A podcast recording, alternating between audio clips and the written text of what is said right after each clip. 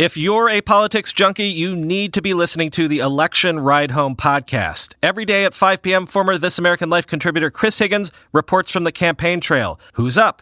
Who's down? What issues are getting traction and what do the polls say? Search your podcast app now for Ride Home and subscribe to the Election Ride Home podcast. This episode is brought to you by ZipRecruiter. Want to hire top talent? Try ZipRecruiter. ZipRecruiter's powerful matching technology finds the right people for you and actively invites them to apply. And right now, you can try ZipRecruiter for free at ziprecruiter.com slash WeirdDarkness. That's ziprecruiter.com slash WeirdDarkness. ZipRecruiter, the smartest way to hire. Stories and content in Weird Darkness can be disturbing for some listeners and is intended for mature audiences only. Parental discretion is strongly advised.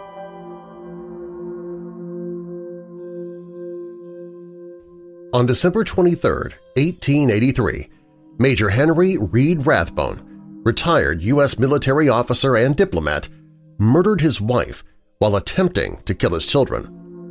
When he realized what he had done, he turned the knife on himself, but his suicide attempt failed. Henry was declared insane and he spent the rest of his life in an insane asylum. What drove this once respected and admired man to carry out such bloody and violent deeds.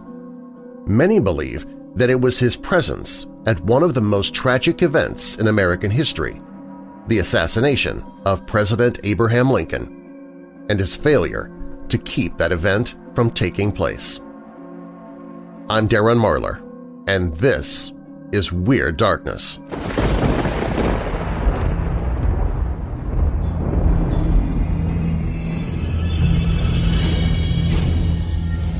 Welcome, Weirdos! This is Weird Darkness. Here you'll find stories of the paranormal, supernatural, legends, lore, mysterious, macabre, unsolved, and unexplained. If you've not already subscribed to the podcast, you can do so right now for free so you don't miss future episodes. And please, share a link to this episode with your friends, family, and others via social media or email and invite them to give it a listen as well. Coming up in this episode of Weird Darkness is a modern-day wolfman prowling the woods of central England? What compelled young priests in training to commit suicide in Room 2 of Ireland's National Seminary? An Oxford University professor claims aliens are already breeding with humans on Earth. Could he be right? Is it possible that the early Middle Ages, the years 614 through 911 AD, never existed? That's the claim of an extremely controversial theory. A man is convinced his Swedish grandmother continues to look in on him, even years after her death. And after murdering his wife and attempting to kill his children, then unsuccessfully trying to kill himself, Henry Rathbone claimed it was all due to a curse he believed he brought onto himself, which began at the death of the 16th President of the United States. Now, bolt your doors, lock your windows, turn off your lights, and come with me into the weird darkness.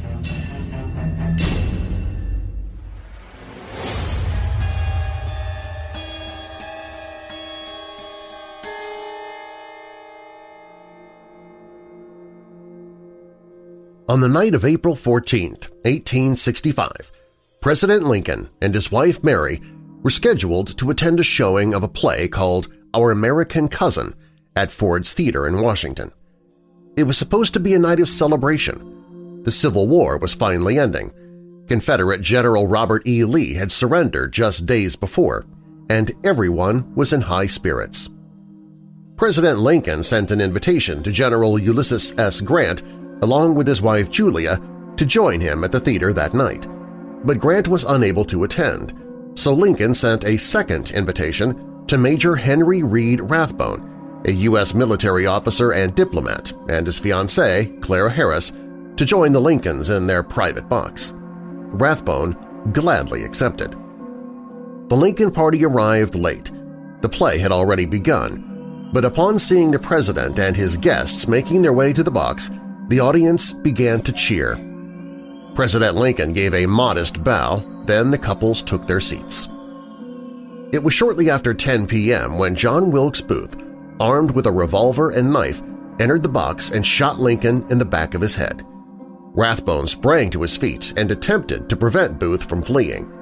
The two men struggled and Booth tried to stab Henry in the chest with a large knife he was carrying, but Henry was able to deflect the blade by pushing Booth's arms upwards.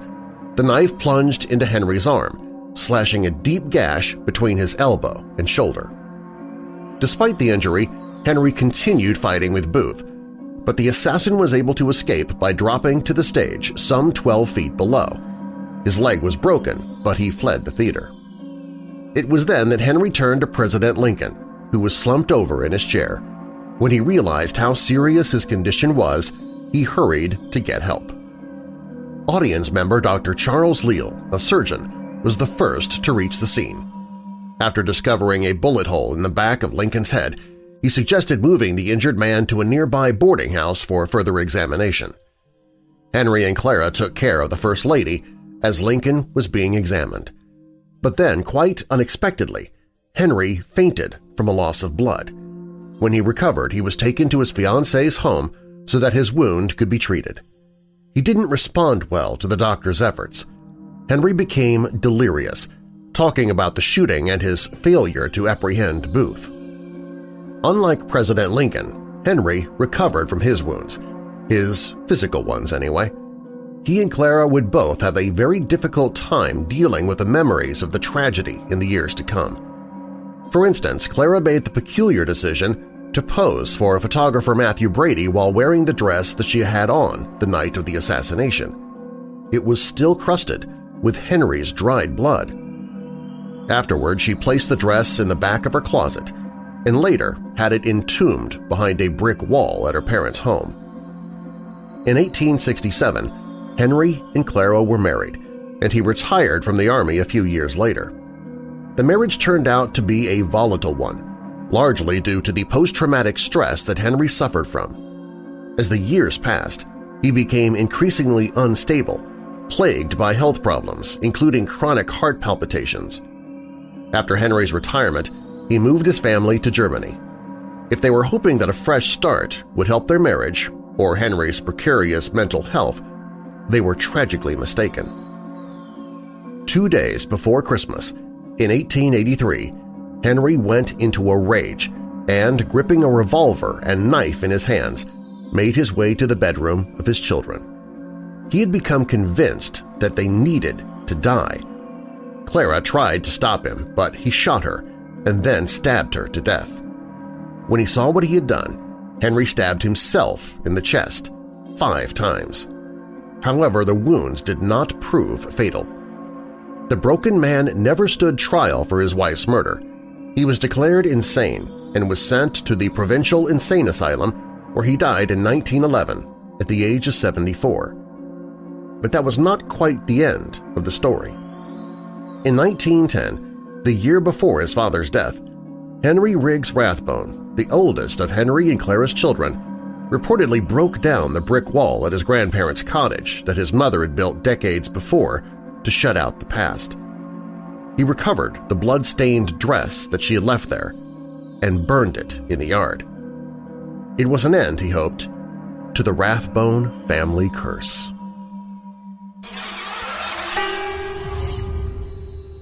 Up next, is a modern-day wolfman prowling the woods of central England? What compelled young priests in training to commit suicide in Room 2 of Ireland's National Seminary? An Oxford University professor claims aliens are already breeding with humans on Earth. Could he be right? These stories and more when Weird Darkness returns. Want to become an official weirdo? Official weirdos get the commercial-free version of Weird Darkness with each episode and exclusive news and offers for patrons only – Higher tiers get even more, like audiobooks, chapter by chapter, as I narrate them, before they even get published for retail, and other tiers get Weird Darkness merchandise. Learn more about becoming an official weirdo today at WeirdDarkness.com. Here's an honest question. How are you supposed to know what to do with your money? very few of us are exposed to meaningful advice on how to manage our finances. Even fewer have the means to get professional financial guidance. Betterment is a platform that was built to do something radical, to give accessible financial advice that puts you first. If you're like most Americans, your money is probably sitting in a savings account, likely earning you next to nothing. Maybe you have an investment account that you're not really sure what to do with. Betterment can help you make sense of what to do with your money. Investing involves risk, but you don't have to know the ins and the outs of the stock market to start investing for your future. Betterment's technology will put your money to work choosing the stocks and strategies that are right for you because we know you have other things to do. Betterment's platform can even provide guidance on what financial goals make sense for you.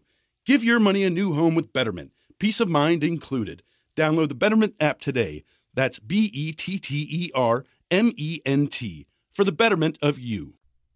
You want the best sleep of your life? Well, I've already told you about how much I love My Pillow, but now they have these incredible Giza Dreams bed sheets. These sheets are made from the world's best cotton, Giza, which is only grown in a small region where the Sahara Desert, Mediterranean Sea, and the Nile River all meet to create the ideal weather conditions for growing Giza cotton. It's ultra-soft, it's breathable, it stays cool. Also, it's very durable. The Giza sheets are available in a variety of different colors. I went with dark gray for mine, and they come with both a 10-year warranty and a 60-day money-back guarantee. I'm sleeping on these Giza Dreams bed sheets right now, and I can honestly say the first night you sleep on these sheets, you will not want to sleep on anything else. These even beat out the 1500 thread count sheets that I was using before. Well, right now, Weird Darkness listeners can save 30% and get free shipping when you use the promo code WEIRD at MyPillow.com. Or you can call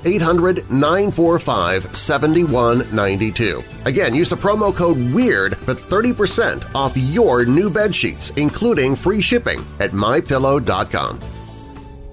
Hearing dark stories in a podcast is one thing, but living in darkness is quite another.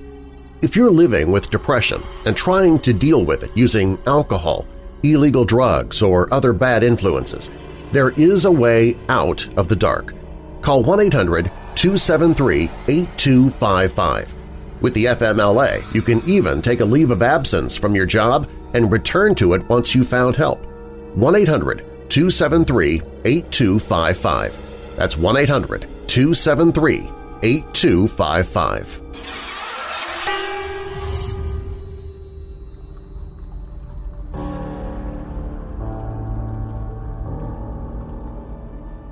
Wolfmen prowling around the woods of central England? The saga began in March 2007 when a paranormal investigations group, the West Midlands Ghost Club, found itself on the receiving end of something extremely weird and surely unanticipated. A stash of reports of werewolf-like beasts seen lurking among the old gravestones of the Cannock Chase's German military cemetery. It is a large cemetery where the remains of almost 5,000 German soldiers and airmen are held. During both the First and Second World Wars, numerous German military personnel were captured and transferred to prisoner-of-war camps across the UK. Many of those same military personnel died during the hostilities and were buried in cemeteries and graveyards closest to where they were previously imprisoned. In 1959, however, the governments of the UK and Germany reached an agreement which resulted in the remains of the 4,929 Germans who died on British soil all being transferred to one specific location, the then newly constructed Cannock Chase German Military Cemetery. Such was the interest that the Wolfman-like reports provoked, Mike Lockley, the then editor of the local and now defunct newspaper The Chase Post, gave the story a great deal of page space, to the extent that the publicity brought in even more reports. For around three months, the good folk of the Cannock Chase found themselves plunged into a controversy that had at its heart sinister shape-shifting monsters that lurked among the long dead. It was a controversy that very soon was destined to become filled with terror and hysteria. The morphing monsters of the Cannock Chase were not typical of the old legends, however. In other words, this was most assuredly not a case of witnesses reporting people changing into werewolves, or vice versa. No, They were wolf-like creatures that had the ability to alter their body structure, thus allowing them to walk on both four legs and two. One of the earliest reports referenced in the Stafford Post newspaper on April 26, 2007, in an article titled Werewolf Spotted in Stafford, came from a local postman who, while riding his motorbike past the cemetery on one particular sunny morning, caught sight of what at first he thought was a large dog walking around the cemetery. It was not a dog at all. It was a walking nightmare. The man was amazed and more than a little concerned by what he could see was a wolf. But it was a wolf of extraordinary size. The wild wolves have reportedly been extinct in the United Kingdom since 1680, which made matters even more amazing. That was the year in which one Sir Ewen Cameron killed a wild wolf in Perthshire, Scotland, quite possibly the very last wild wolf in the entire UK. Granted, there have been sporadic reports of wolves still inhabiting some of the less traveled and even less inhabited parts of the country. Nothing, however, has even surfaced conclusively to demonstrate that wolves have lived in the wilds of the UK since the 17th century. But try telling that to the beasts of a certain cemetery, and good luck telling that to the witnesses, too. As the man slowed his bike down to a complete stop, he stared in awe and fear as the bulky animal prowled around the gravestones, and making it abundantly clear to the man that this was no husky dog or something similar. The stone-cold facts hit the man suddenly and hard. There was a wolf on the Cannock Chase. As the witness watched, entranced, with his heart practically pounding out of his chest, something terrifying and unearthly happened. The wolf caught sight of the man, froze, and stared intently in his direction, its eyes firmly locked on him for a few terrifying seconds. It was then that the body of the four-legged animal began to change, to mutate. The postman could only sit and watch, near paralyzed to the spot, as the hind legs of the wolf started to grow in length. Oddly, and for a second or several, the creature became blurry to the eye as its form began to change. Then, with its legs now very much resembling those of a human in shape, the beast reared up on its morphed limbs and took on a bipedal stance. Not surprisingly, all the man could think of was werewolf. Fortunately for the witness, the creature raced into the heart of the woods and within seconds was gone. It was soon destined to return, however. Only weeks later, yet another encounter in the cemetery. This time the witness was the leader of a local scouts troop. He, too, had the distinct misfortune to cross paths with the monster, and also, as was the case with the postman's experience, the witness at first assumed that he was seeing a wolf, perhaps one which had escaped from a private zoo, he initially thought. That theory went completely out the window, though, when the animal shapeshifted into a hairy humanoid form, rose up onto its back legs and to a height of around seven feet, and charged off into the darkened depths of the surrounding trees. In another case, a woman from the nearby town of Rugeley described seeing such a monster barely a two-minute drive from the cemetery late one night in July 2007. On this occasion, the creature was in its upright werewolf form and stood near the edge of a tree-shrouded small lane as she approached it. She brought her car to a complete halt and, gripping the steering wheel, watched as it was enveloped in a blue haze took on that blurry appearance described by the postman of just a couple of months earlier, altered its body shape, and dropped down onto all fours. In seconds, it was gone, and so was the woman who quickly drove home in a state of ice-cold terror. As is so often the situation in cases like this one, the mystery came to a sudden halt.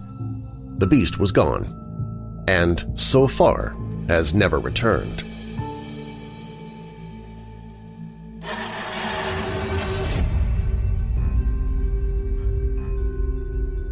Almost every Irish person has been told some form of a ghost story from their granny or granddad. the Irish Mirror wrote in a recent roundup of the most haunted places in Ireland, or even witnessed one themselves, it said.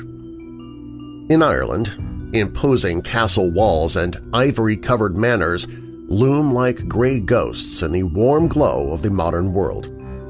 It is a culture where folklore from the country's ancient pagan roots is interwoven with centuries of Roman Catholic superstition to create a unique culture in which fairies may swap your wife or child for a changeling, an evil look-alike, and it's common knowledge that the devil lurks in Loftus Hall. Even within the hallowed walls of St. Patrick's College, Ireland's National Seminary in Maynooth, where priests have been trained for over 200 years, a malicious spirit seems to have taken up residence. The story of the ghost room was related to me by Padraig Lawler, a scholar of theology and Irish history who studied at Maynooth University. During his time there, he gleaned the ghastly details of the legend from his professors, as well as in the environment where the story really came to life, in the pubs, where it was retold by locals who had a few too many pints of Guinness. The History Department, where Padraig spent a considerable amount of time, is headquartered in a building known as the Rhetoric House – Today, the university and the seminary share a campus, but when Rhetoric House was built in 1834, it served as a residence for priests in training. The Ghost Room, officially designated Room 2, is located on the same floor as the history professor's offices. It is a predominantly empty room with a small altar covering the only window. A statue of St. Joseph, the patron saint of peaceful death, occupies the altar. You can still see what appears to be bloodstains on the wooden floor, Padraig told me. The first suicide happened in the early 1840s. The gruesome scene was discovered after the resident of Room 2 missed the day's lectures.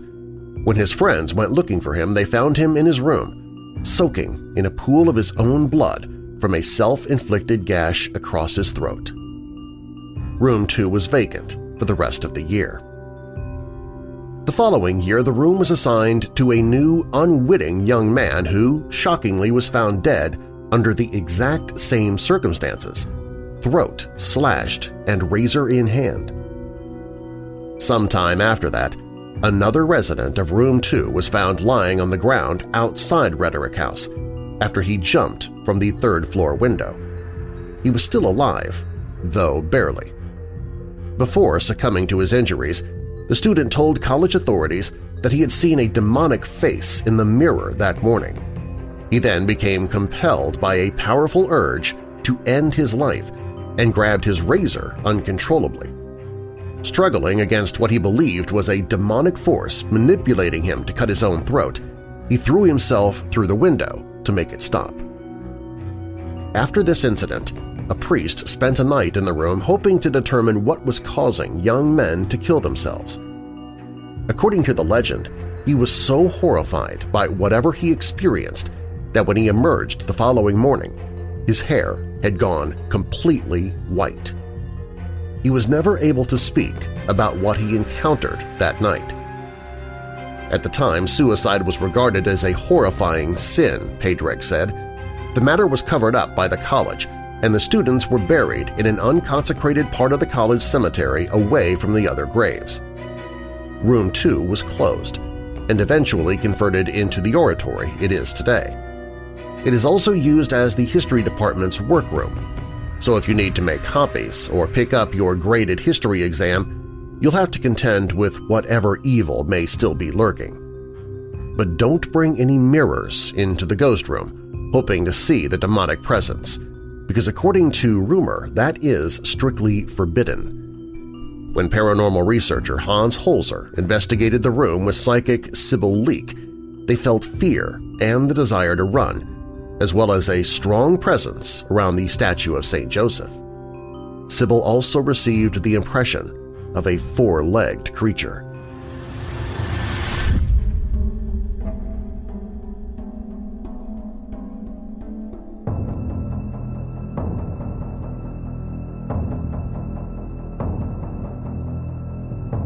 An Oxford University professor has claimed aliens are already breeding with humans to create a new hybrid species that will save our planet. Dr. Young-Hae Chi, an instructor in Korean at Oxford's Oriental Institute, part of the prestigious university, thinks this new species will save Earth from annihilation from climate change. Dr. Chi first said the hybrids may already exist in a lecture in 2012, but has now written a book on the subject. He believes there is a strong correlation between climate change and alien abductions, the Oxford Student newspaper reported. His book, written in Korean, is called Alien Visitations and the End of Humanity. He says he has identified four types of aliens – small, tall and bold, scaly with snake eyes, and insect-like. Dr. Chi believes the insect aliens may be in charge and give orders to the other types. The aliens exist in their own biosystem that humans cannot experience because our perception is limited by our organs, the professor claims. As the aliens are said to be highly intelligent, so Dr. Chi believes they could solve the problems on Earth in the future, such as climate change. He said, so they come not for the sake of us but for the sake of them, their survival, but their survival is actually our survival as well, the survival of the entire biosphere. Dr. Chi said he was still looking for more evidence to support his view. His initial lecture, Alien Abduction and the Environmental Crisis, outlined his theory. He cited an abduction researcher in the U.S. who argued that aliens' primary purpose is to colonize the planet by interbreeding with humans to produce a new hybrid species. Dr. Chi believes aliens appear on Earth when the planet is facing significant problems, such as climate change or nuclear war, and he concluded, it may be more or less assumed that the hybrid project is a response to this impending demise of human civilization.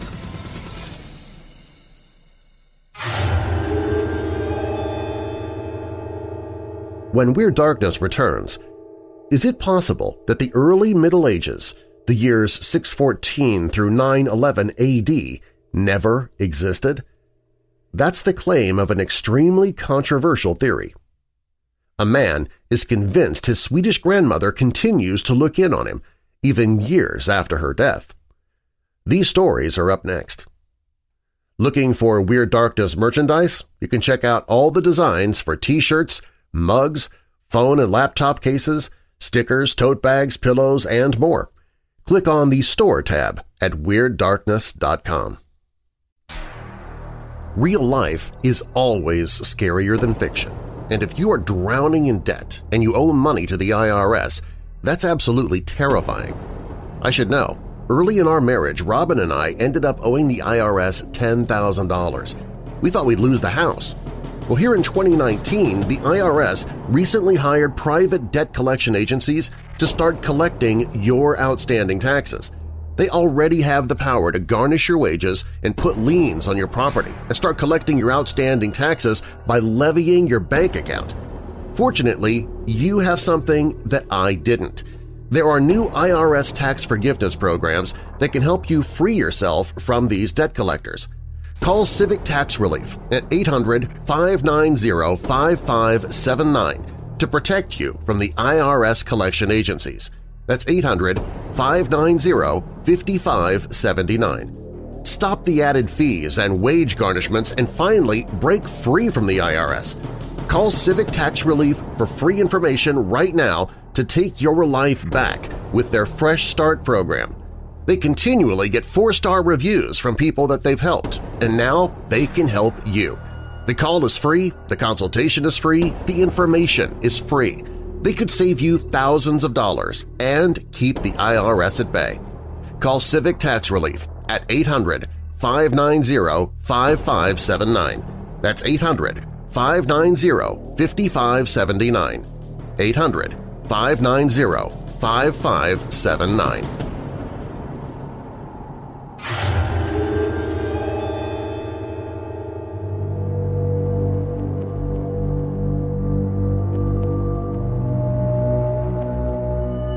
One of the most intriguing and highly controversial theories dealing with ancient history is without doubt the phantom time hypothesis.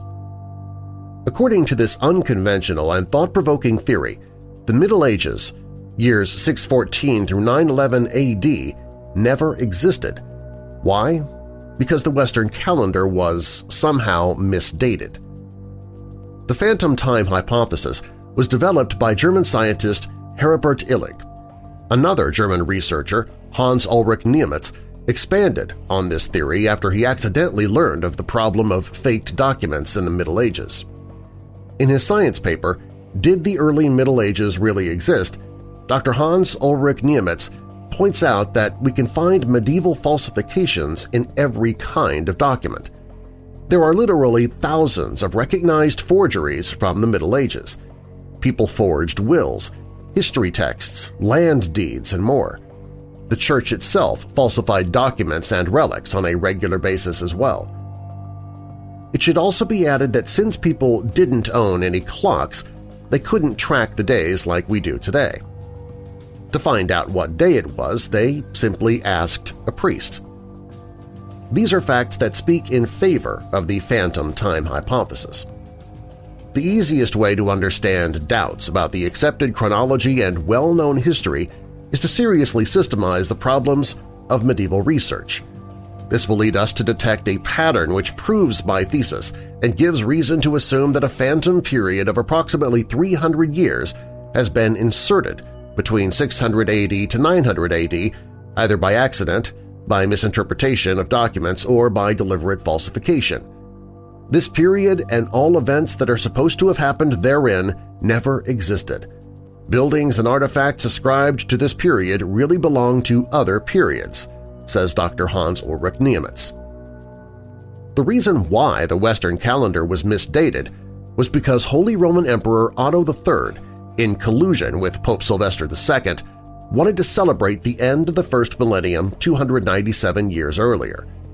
By examining several curious historical gaps, the scientists were able to elaborate further on the phantom time hypothesis. We looked for gaps in special reports and publications, also for periods of stagnation or strange events repeated in similar manner after approximately 300 years. I only refer to some of the great number of puzzles, a gap in the history of building in Constantinople, 558 AD to 908 AD, a gap in the doctrine of faith, especially the gap in the evolution of theory and meaning of purgatory, 600 AD until 1100, a 300-year-long reluctant introduction of farming techniques, three-acre system, horse with comet, and of war techniques, stirrup, a gap in the Mosaic art, 565 AD to 1018 AD, a repeated beginning of the German orthography, etc., etc. The puzzles of historiography led the way, pointing out again and again the gap which we soon termed phantom time. One of the most startling proposals is that Charlemagne, also known as Charles the Great and widely recognized as the father of Europe, was a fictional character who lived in an imaginary time.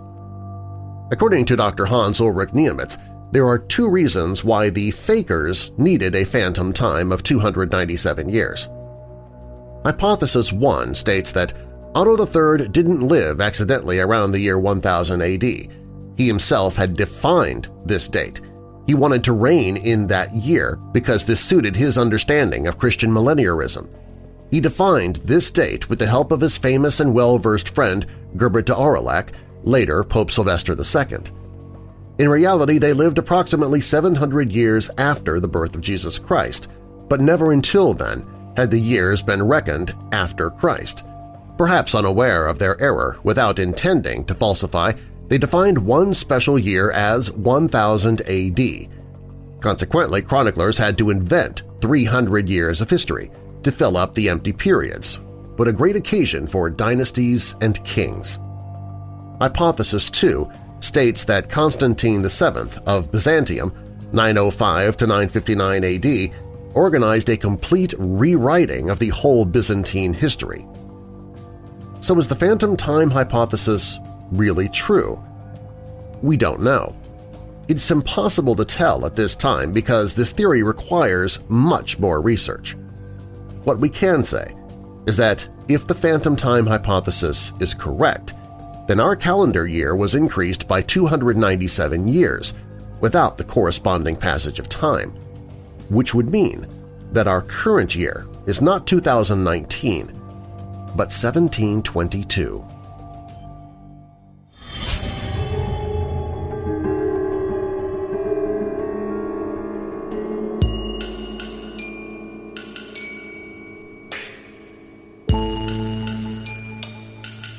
My Granny Nicholas was an amazing woman who had fought in the Dutch resistance during the Second World War and had met my granddad during the liberation of Holland. They got married and settled in England after the war and brought up their family in my hometown of Boston. She played a big part in helping to bring me up when my parents' marriage broke up. My sister and I would often stay at her bungalow and sleep in a big double bed. When it was our bedtime, she'd come into the room and say our prayers and buff up our pillows and say snug as a bug in a rug. As we grew up, she would tell us all sorts of strange ghost stories related to her own experiences. She always claimed to have a sixth sense to see ghosts because she was the seventh daughter of the seventh daughter. In 1993, I moved to the Doncaster area and taught history at a local school in Mexborough. I met a local girl and settled down in Bessacarr and had my own family. My grandmother always loved children, and my mom would often bring her to the house to visit. Unfortunately, she suffered from dementia, but as soon as I put my baby daughter Rebecca into her arms, she would awaken and come back into herself. It was a strange and beautiful thing to see. On the night of her death, my mom rang to let me know that she was close to passing away. I had popped down a few days before to hold her hand and say goodbye, and as I lay in bed at about 1045 I felt a presence come into our house. It first went into my young son's room who woke up, briefly cried, and then as quickly stopped. It then went to my baby daughter's room and she also woke up, briefly cried, and then as quickly stopped. And then it came into my room. I felt the presence of my gran kiss against my cheek, and in my mind I heard her say, as snug as a bug in a rug. The phone then went off. It was my mom letting me know that my gran had just passed away. It can be very easy to dismiss these sorts of experiences as wishful thinking, but several years later, both my Granny Kay and my sister, who lived in Seattle, reported similar experiences. My Granny Kay was pretty much chair-bound and often could only sleep sat up because of her breathing problems. At night, her carers would make her comfortable and would turn off the television at the socket as she was always worried about an electrical fire.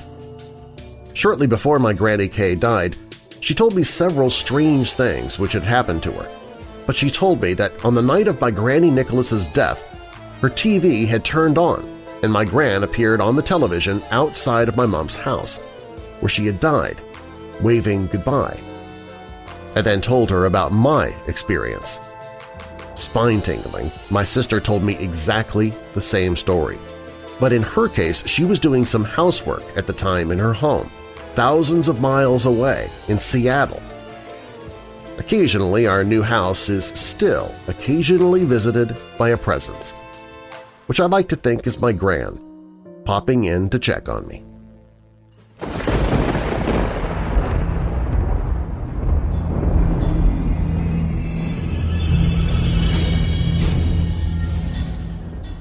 If you like what you just heard, it's free to subscribe to this podcast. Please also share a link to this episode on your social media and email so others can hear it as well. Do you have a dark tale to tell? Fact or fiction, you can share your story at WeirdDarkness.com and I might use it in a future episode. Also on the website, you can join the Weird Darkness Weirdos Facebook group to hang out with me and other listeners of the podcast. Or you can drop me an email on the contact page. And if you're listening via Apple Podcasts, that's iTunes, and you leave a review, I might read it here in an upcoming podcast. Me221498 left an Apple Podcast review saying, Can't thank you enough so much. Please, everyone listen to the show. Once you hear it, you will be hooked, I promise. I got another podcast review from CIG-CIHVBKV. I'm not even going to try and pronounce that, but they said, I love it. So… 12 O's, by the way. So good. Really nice stories. Helps me get to bed. Keep it up. And also one of my official weirdos, my patrons, DJ Flowers, said, Hey Darren, I was wondering if you still have the Pay It Forward poster thing that we could print off. You know, the one where we pay for the person behind us in line. I've been really wanting to print them. Well, uh, DJ, thank you. I, uh, I really thought that idea was a bust. Uh, I called it Scare It Forward. It's something that you can print out, use at a fast food drive through or something like that to promote Weird Darkness and also brighten somebody's day at the same time. Since you asked, I have placed it on the website at the bottom of the right-hand column so that you and anybody else can check it out. All stories of this episode are purported to be true, and you can find source links or links to the authors in the show notes. Something Sinister at a Cemetery was written by Nick Redfern. The Ghost Room of Maynooth was written by Charlie Hintz. Are Aliens Breeding with Humans was written by John Rogers. The Phantom Time Hypothesis was written by Ellen Lloyd. The Assassination Curse was written by Troy Taylor. And The Seventh Daughter of the Seventh Daughter was written by Roy for Your Ghost Stories. Weird Darkness is a registered trademark of Marlar House Productions. Copyright Marlar House Productions 2019. And now that we're coming out of the dark, I'll leave you with a little light. Proverbs 20 verse 22. Do not say, I'll pay you back for this wrong. Wait for the Lord, and He will deliver you. And a final thought. Apologizing does not always mean you are wrong and the other person is right. It just means you value your relationship more than your ego. I'm your creator and host, Darren Marlar. Thanks for joining me in the Weird Darkness.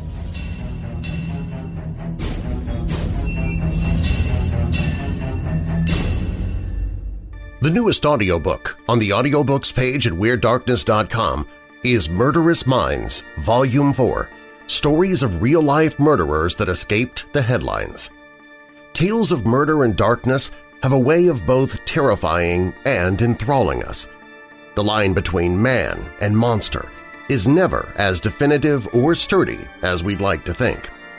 When seemingly ordinary people cross the line between normal behavior and violent acts, it raises the question, what were they thinking? Can your own mind be the key to becoming a monster? What we think, or more importantly, what we believe, can push the boundaries of normal into darkness in unimaginable ways. Whether the beliefs come from misinterpreting organized religion, holding too tightly to old folklore, or letting your imagination run wild, the danger is evident for those unable to keep their minds in check. Murderous Minds Volume 4 follows six chilling stories of faith and imagination gone too far. It's a dangerous reality that has reappeared decade after decade with deadly results for those unfortunate enough to wander too close to the flame.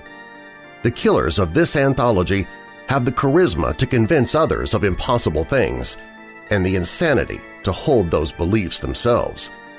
These belief systems come at a high price, especially for the victims of belief-motivated crimes. What old-world folklore would drive a man to murder his wife in front of her family? What happens when two teenage girls believe their parents are the only thing stopping them from ruling in another dimension? How did a middle-aged housewife convince an entire community that it was a psychic gift predicting the deaths of her neighbors rather than deliberate doses of arsenic? Does the fear of witchcraft still put lives in danger decades after it stopped being tried in court? These stories and others explore the ways that the human mind can be manipulated into carrying out unfathomable acts of violence and depravity under the guise of strong, indoctrinated beliefs. When evil can come from inside your own head, family, friends, neighbors, and even strangers are not safe. Get your copy today and see how these six tales of strange beliefs turned into horrific murders. Murderous Minds Volume 4 Stories of Real-Life Murderers That Escaped the Headlines. Written by Kelly Gaines and Ryan Becker. Narrated by Weird Darkness host Darren Marlar. Hear a free sample of the audiobook on the audiobooks page at WeirdDarkness.com.